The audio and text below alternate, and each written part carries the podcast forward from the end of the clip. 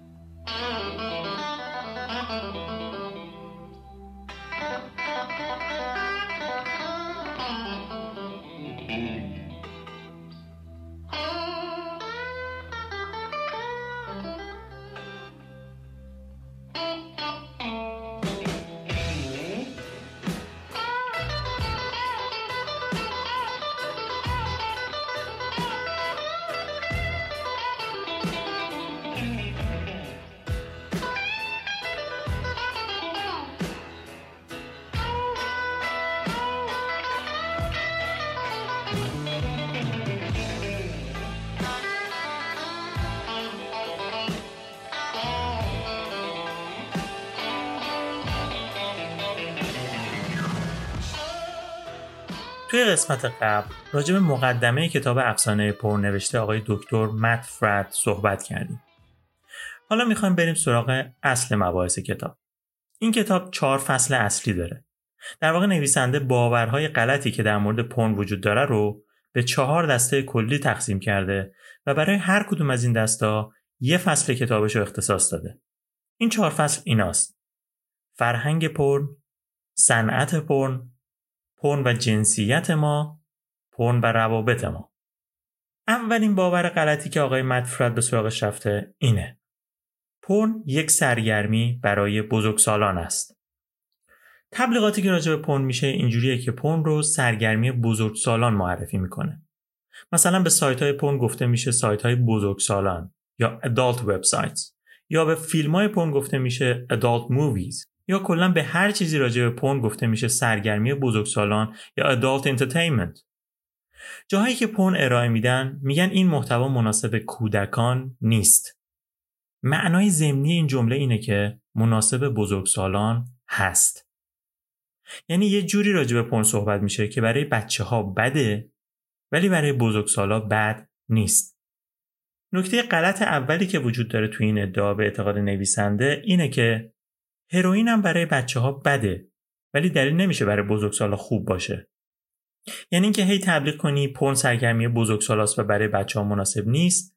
خب کسی تو این شک نداره که پرن برای بچه ها مزره ولی آیا معنیش اینه که برای بزرگسالا بیزرره نکته دومی که راجع به این باور هست اینه که خب حالا اصلا منظور از بزرگسال چیه؟ ما به کی میگیم بزرگسال؟ بزرگسال یعنی کسی که به سن قانونی 18 سالگی رسیده؟ یعنی بزرگسال کسی که از نظر قانون بزرگساله یا از نظر بیولوژیکی و مغزی باید بگردین دنبال تعریف بزرگسال؟ اگه شما از هر عصب شناسی بپرسید که آقا شما کی به یه آدم میگید آدم بالغ و بزرگسال؟ فوری اشاره می‌کنن به قسمتی از مغز که بهش میگن کورتکس پیشانی. این قسمت از مغز که دقیقا پشت استخوان پیشانیه محل تولید قدرت اراده ماست. کار قدرت اراده اینه که خوب و بد کارهای ما رو تشخیص میده و نتایج و عواقب کارهایی که ما الان می‌کنیم رو تجزیه و تحلیل می‌کنه و اونا رو با اهداف و ارزش های زندگیمون میسنجه. هر چیزی رو که احساس کنه عواقب مضری برای ما داره ما رو از انجامش نهی می‌کنه. وقتی تحریکات، احساسات و عواطف در ما ایجاد میشن کار کورتکس پیشانی اینه که اونا رو کنترل کنه و نذاره ما کاری بکنیم که غلطه و در نهایت به ضرر خودمون یا دیگرانه نکته جالب اینه که این قسمت از مغز ما تا سن 25 سالگی طول می‌کشه که به بلوغ و رشد کامل خودش برسه. معنیش اینه که از نظر نورولوژیست ها یک انسان بالغ انسانیه که حداقل 25 سالشه. در واقع این سنیه که از این سن به بعد انسان ها توانایی پیچیده تر فکر کردن رو پیدا می‌کنن و می‌تونن عواطف و احساساتشون رو بهتر و بیشتر کنترل کنن. حالا اینو داشته باشین بریم سراغ چند تا مطالعه علمی که روی مغز انسانها با اعتیادهای مختلف انجام شده. چهار تا مطالعه مختلف روی مغز آدمای معتاد انجام شده که یه جراح مغز و اعصاب به نام دکتر دونالد هیلتن این چهار تا مطالعه رو جمعبندی کرده. مطالعه اول توی سال 2002 روی مغز آدمای معتاد به کوکائین انجام شده و نشون میده که این اعتیاد به قسمت‌های مختلف مغز آسیب می‌زنه.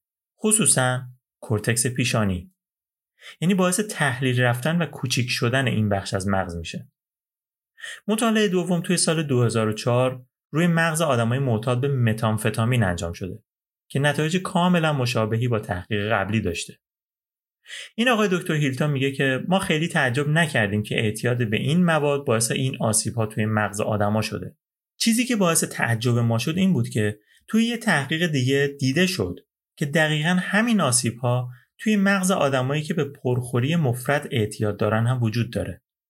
در واقع توی سال 2006 این تحقیق نشون داد که کورتکس پیشانی مغز آدمای پرخور دقیقا مثل معتادهای به کوکائین و متامفتامین تحلیل رفته و کوچیک شده. دقیقا یک سال بعدش یعنی تو سال 2007 همین تحقیق روی مغز آدمایی که اعتیاد جنسی داشتن از جمله به دیدن پورنوگرافی معتاد بودن انجام شد و با کمال تعجب معلوم شد اعتیادهای جنسی هم همون تاثیر مخرب رو روی کورتکس پیشانی مغز آدما می‌ذارن. دلیل علمی این قضیه هم توی کتاب توضیح داده شده. من نمی‌خوام خیلی واردش بشم. فقط اینو بگم که یه هورمون توی مغز ما به نام دوپامین وجود داره. که وقتی در معرض تحریک بیش از حد قرار می‌گیریم این هورمون به مقدار زیاد ترشح میشه. آدمایی که به چیزی معتاد میشن با هر بار مصرف مقدار دوپامین بسیار زیادی توی مغزشون آزاد میشه. این مقدار اونقدر زیادتر از حد طبیعیشه که مغز رو به خودش وابسته می‌کنه و در عین حال به مغز ضربه می‌زنه و حتی بعضی از سلولهای مغزی رو می‌کشه. و بعضی از قسمت ها از جمله کورتکس پیشانی رو کوچیک می‌کنه. حالا با این دوپامین بعدا خیلی کار داریم توی این پادکست و حتما مفصل راجع بهش صحبت خواهیم کرد خب خلاصه چیزایی که تا الان می‌دونیم چیه یک قسمت کورتکس پیشانی مغز ما تا سن 25 سالگی به رشد کامل خودش نرسیده. دو وظیفه کورتکس پیشانی چیه؟ کنترل تحریک ها، تصمیم گیری درست و تولید نیروی اراده. سه اعتیاد به مواد مخدر و پرخوری و پورنوگرافی باعث آسیب رسیدن به کورتکس پیشانی میشه و اونو تحلیل می‌بره و کوچیک می‌کنه. نتیجه منطقی که میشه از این سه تا واقعیت گرفت چیه؟ مشخصه. وقتی تبلیغ میشه پورن سرگرمی بزرگسالاست و بزرگسال یعنی آدم بالای 18 سال معنیش اینه که یه آدم 18 ساله که هنوز 7 سال مونده که کورتکس پیشانیش کامل رشد کنه خودشو در معرض چیزی قرار میده به نام پورنوگرافی. این پورنوگرافی نه تنها کمکی به رشد و بلوغ کورتکس پیشانی نمی‌کنه بلکه باعث رسیدن آسیب جدی به این بخش مغز جوون میشه. نتیجه این اتفاق چیه؟ کورتکس پیشانی قراره به ما نیروی اراده بده. قراره به ما این امکان رو بده که خوب و بد رو توی زندگیمون تشخیص بدیم و نتایج کارامون رو تجزیه و تحلیل کنیم. قراره به ما نیروی کنترل احساسات و غرایزمون رو بده. در واقع اصلا تفاوت انسانها با حیوانات همین وجود کورتکس پیشانیه. توی اکثر حیوانات این بخش از مغز اصلا وجود نداره. توی اونایی هم که وجود داره خیلی کوچیک و ابتداییه. توی سن 18 سالگی در حالی که جوون هنوز کنترل کاملی روی غرایزش نداره چون کورتکس پیشانیش هنوز کامل نیست مقاومتش در برابر پرن همینطوری کم هست. با مصرف پرن این مقاومت و کنترل همینطور روز به روز کمتر هم میشه. و فرد به جایی می‌رسه که حس می‌کنه برده و اسیر پرن شده. و هیچ کنترلی روی رفتار خودش نداره و مصرف پرن براش اتوماتیک شده. بماند اینکه خیلی از افرادی که شروع به دیدن پرن می‌کنن اصلا 18 سالشون هم نیست و خیلی کم سنترن. با این حساب معلومه که مغز جوون این افراد چه آسیبی می‌بینه از این مصرف. خب پس می‌بینیم اینکه تبلیغ میشه پورنوگرافی سرگرمی بزرگسالاست و بزرگسال هم یعنی آدم 18 سال به بالا چقدر از نظر علمی غلطه و چقدر پرن می‌تونه روی آدمای 18 سال به بالا هم اثرات منفی بذاره. البته من اینو اینجا توی پرانتز بگم که وقتی میگیم مغز جوان ها آسیب می‌بینه از دیدن پرن یا هر اعتیاد دیگه ای معنیش این نیست که نمیشه این آسیب رو درمان کرد و مغز رو به حالت نرمال و طبیعیش برگردون. در آینده راجع به این موضوع مفصل صحبت می‌کنیم نویسنده در انتهای این مطلب یه موضوع فرهنگی رو هم مطرح می‌کنه که به نظرم جالبه براتون بگم میگه از وقتی توی سال 1953 اولین شماره مجله پلیبوی در اومد سیاست گذاریش این بود که پون رو نه فقط به عنوان یه محصول قابل مصرف بلکه به صورت یک lifestyle یا سبک زندگی برای مردان طبقه متوسط به بالای آمریکایی در بیاره. یعنی مقالاتی توی این مجله چاپ می‌شد و محصولاتی تبلیغ می‌شد که کم کم این فرهنگ رو جا انداخت که نه تنها پورن برای بزرگسال هاست بلکه اگه کسی از پورن استفاده نکنه اصلا بزرگسال نیست. یا اگر بزرگساله آدم با کلاس و با پرستیژی نیست. گفتیم دیگه چون داشتن پرن رو به عنوان سبک زندگی طبقه مرفع جامعه معرفی می‌کردن پس اگه کسی پرن مصرف نمی‌کرد از آدم سطح پایینی بود. بعد نویسنده میگه خودتون قضاوت کنید. به نظرتون کدوم رفتار رفتاری یه آدم بالغ و بزرگسال و با کلاسه؟ کسی که ساعتها وقتشو می‌ذاره برای رفتن از این سایت به اون سایت از این فیلم به اون فیلم و سعی می‌کنه به خودش خوشحالی بده با های رنگی روی مانیتور کامپیوترش یا صفحه موبایلش یا کسی که توانایی کنترل قرایز و احساساتش رو داره و دوست داره هر وقت قرار باشه با جنس مخالفش رابطه ای داشته باشه این رابطه برای تمام عمر و با صمیمیت و عشق و فداکاری و خدمت باشه. نویسنده میگه کدومی که از اینا به نظرتون کلمه بزرگسال و بالغ و با کلاس بیشتر برازندشه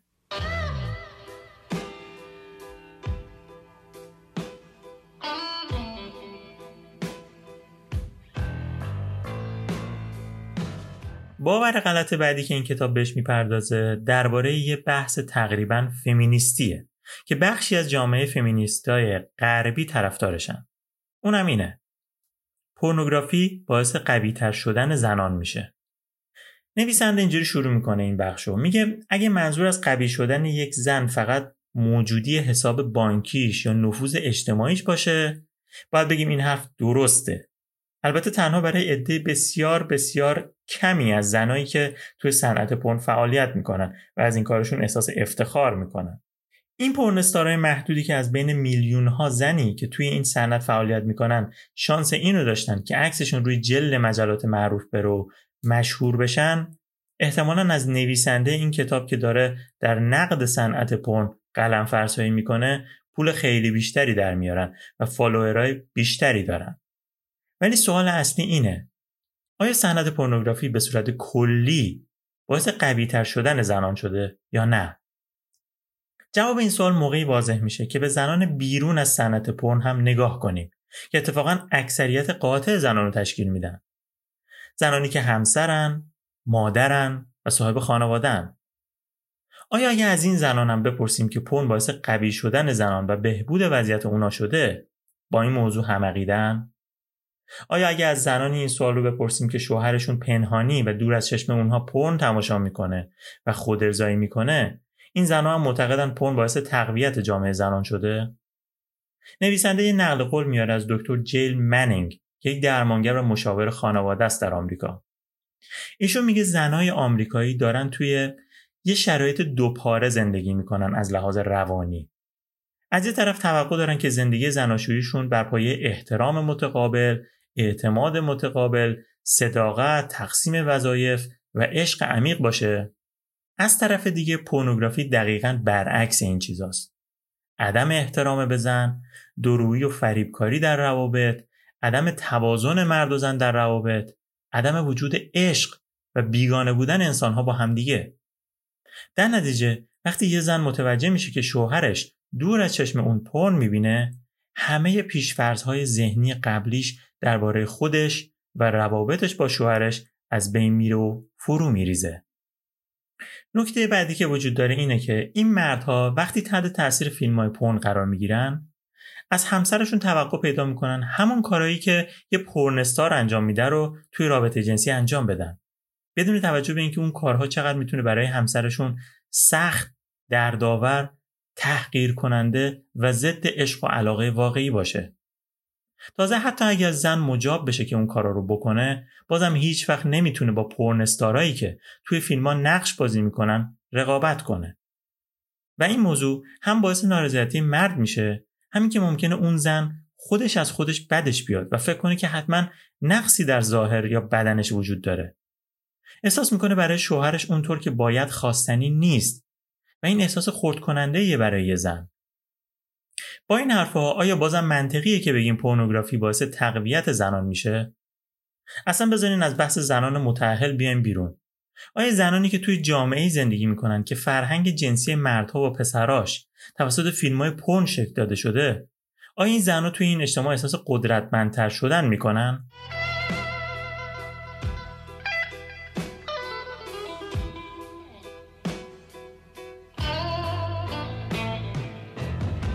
نویسنده بعدش میره سراغ زنایی که در صنعت پرن هستن. نه اونایی که گمنامن و هیچکس نمیشناسدشون بلکه چهره های موفق و پولدار این صنعت. و این سوال مطرح می‌کنه که آیا حتی این زنها هم خودشون نظرشون اینه که پرن باعث شده قدرتمند و خوشبخت باشن؟ میگه درسته که اینا به شهرت و پول رسیدن ولی اگه به حرفای خودشون رجوع کنیم انگار خیلی هم از شرایطی که دارن راضی نیستن. به عنوان اولین مثال میره سراغ یه پرنستار بسیار معروف به نام اختصاری BK البته نویسنده نام کامل پرنستار رو میگه ولی من توی این پادکست باید مراقب باشم. مراقب چی؟ ببینید خیلی از کسایی که دارن این پادکست رو گوش می‌کنن کسایی هستن که در حال ترک پرنن. کسی که در حال ترک پرنه مغزش بسیار تحریک پذیره شنیدن نام یه پرنستار یا یه سایت پرن یا چیزایی مثل اینا که تو این کتاب زیاد اشاره شده می‌تونه برای این شخص تحریک کننده باشه. در نتیجه من به این اسامی که می‌رسم سعی می‌کنم یا نام نبرم یا از اسامی اختصاری استفاده کنم.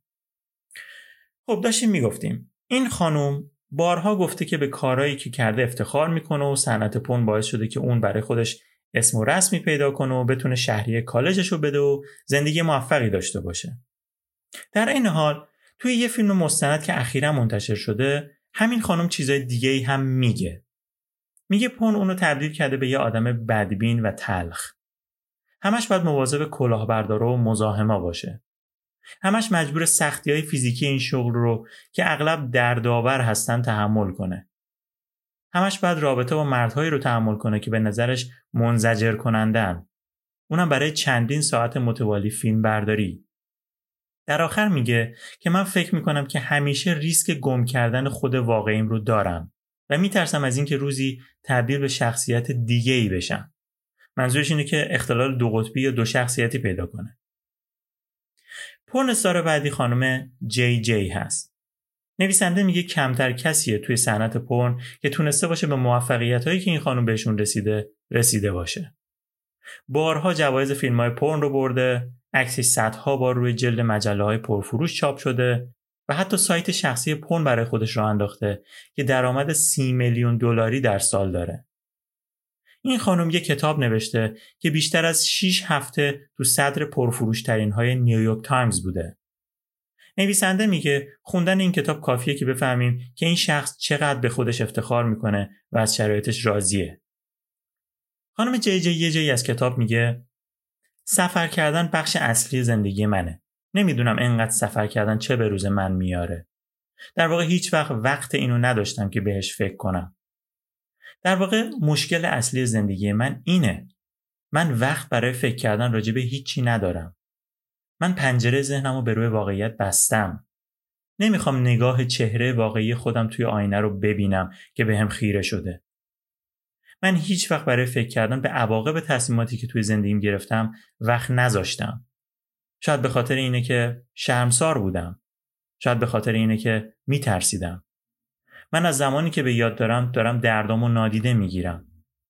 هرچه زمان میگذره احساس می‌کنم روحم در حال بیمارتر شدنه. آره بیمار. کاملا احساس می‌کنم که مریضه. چون اون کسی که وظیفش نگهداری از اونه مدام وقتش پره به خاطر رسیدن به موفقیت و پذیرفته شدن توسط دیگران. من به شدت از این میترسم که اگه بخوام اون چیزی که مدتها پیش در من شکسته رو درمان کنم موفق نشم. پس همینطوری ادامه میدم و تظاهر می‌کنم که نشکستم. سربلندم و قدرتمند. نویسنده میگه این کلمات هیچ نسبتی با یه آدم قدرتمند و موفق نداره. این زن ترسیده، احساس ناامنی می‌کنه و داره ناامیدانه از دست مشکلات درونیش فرار می‌کنه. خانم جی جی الان مادر دو تا بچه است. توی یه مصاحبه مصاحبه کننده ازش می‌پرسه که اگه دختر شما روزی بخواد وارد صنعت پرن بشه شما چیکار می‌کنی؟ و این پرنستار میگه توی کمد حبسش می‌کنم.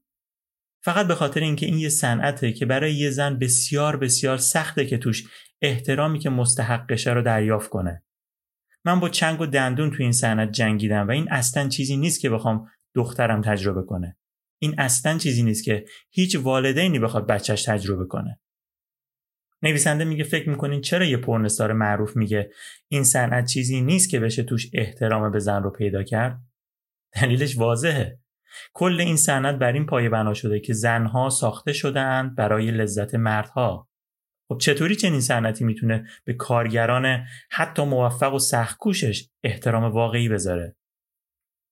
نویسنده به عنوان جنبندی میگه اگه شما از من بپرسید که توی, توی دنیا افرادی هستن که فکر می‌کنن صنعت پرن زنا رو قدرتمندتر کرده من حتما میگم بله.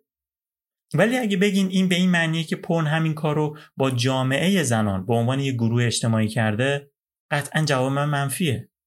بلکه برعکسش درسته. کار کردن برای صنعتی که از بدن شما پول در میاره اونم پولای میلیارد دلاری فقط کمک به سرپا نگه داشتن همین سیستم ظالمانه است. که قربانی های اصلیش همین زنا هستن.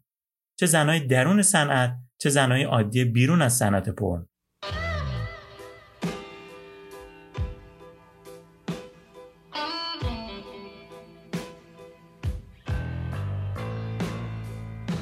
خب این بخش از کتاب افسانه پرنم تمام شد. دو تا توضیح بدم بد نیست. اول اینکه مثالا و نقل قولای کتاب از زنایی که توی پون شاغلن بیشتر از اینا بود ولی من به همین مقدار بسنده کردم. تازه این زنها زنایی هستند که الان داخل صنعت پون دارن فعالیت می‌کنن. اینها بریده از پون نیستن. کتابهایی توی لیست ماست که درباره زنایی که صنعت پون رو نتونستن تحمل کنن و اومدن بیرون. شنیدن حرفای اونا که واقعا گریه آدمو در میاره. نکته بعدی راجع به مصاحبه هایی که با زنای شاغل در پون میشه. بخشی از این مصاحبه ها مصاحبه های مستقله. مثل مصاحبه با پادکسترها فعالان اجتماعی مستقل و اینها. بخشی از این مصاحبه ها هم توسط خود کمپانی های پرن انجام میشه و پرنستارها اصلا پول می‌گیرن که این مصاحبه ها رو انجام بدن و این بخشی از فعالیت شرکت های پرنه. نکته جالب اینه که حرفایی که پرنستارا توی این دو مدل مصاحبه میگن خیلی با هم فرق داره. توی مصاحبه ها با شرکت های پرن همه چی گل و بلبله اگرم انتقادی باشه خیلی ظریف و حاشیه‌ایه پرنستارم توی این مصاحبه خیلی با اعتماد به نفس و خوشحال و موفق نشون داده میشه هدف اصلی این مصاحبه هم رویاسازی برای زنا و دخترای جوونه. با این رویاسازی زنای بیشتری جذب این صنعت میشن. ولی از اون طرف حرفایی که توی مصاحبه های مستقل گفته میشه حتی از زبان همین پرنستارایی که هنوز در پرن شاغلن خیلی خیلی متفاوته که خدا بخواد بعدا توی این پادکست بهشون می‌رسیم. مواظب خودتون باشین ما رو به دوستاتون معرفی کنین و ادامه کتاب افسانه پرن رو توی قسمت بعدی حتما پیگیری کنین خدا نگهدار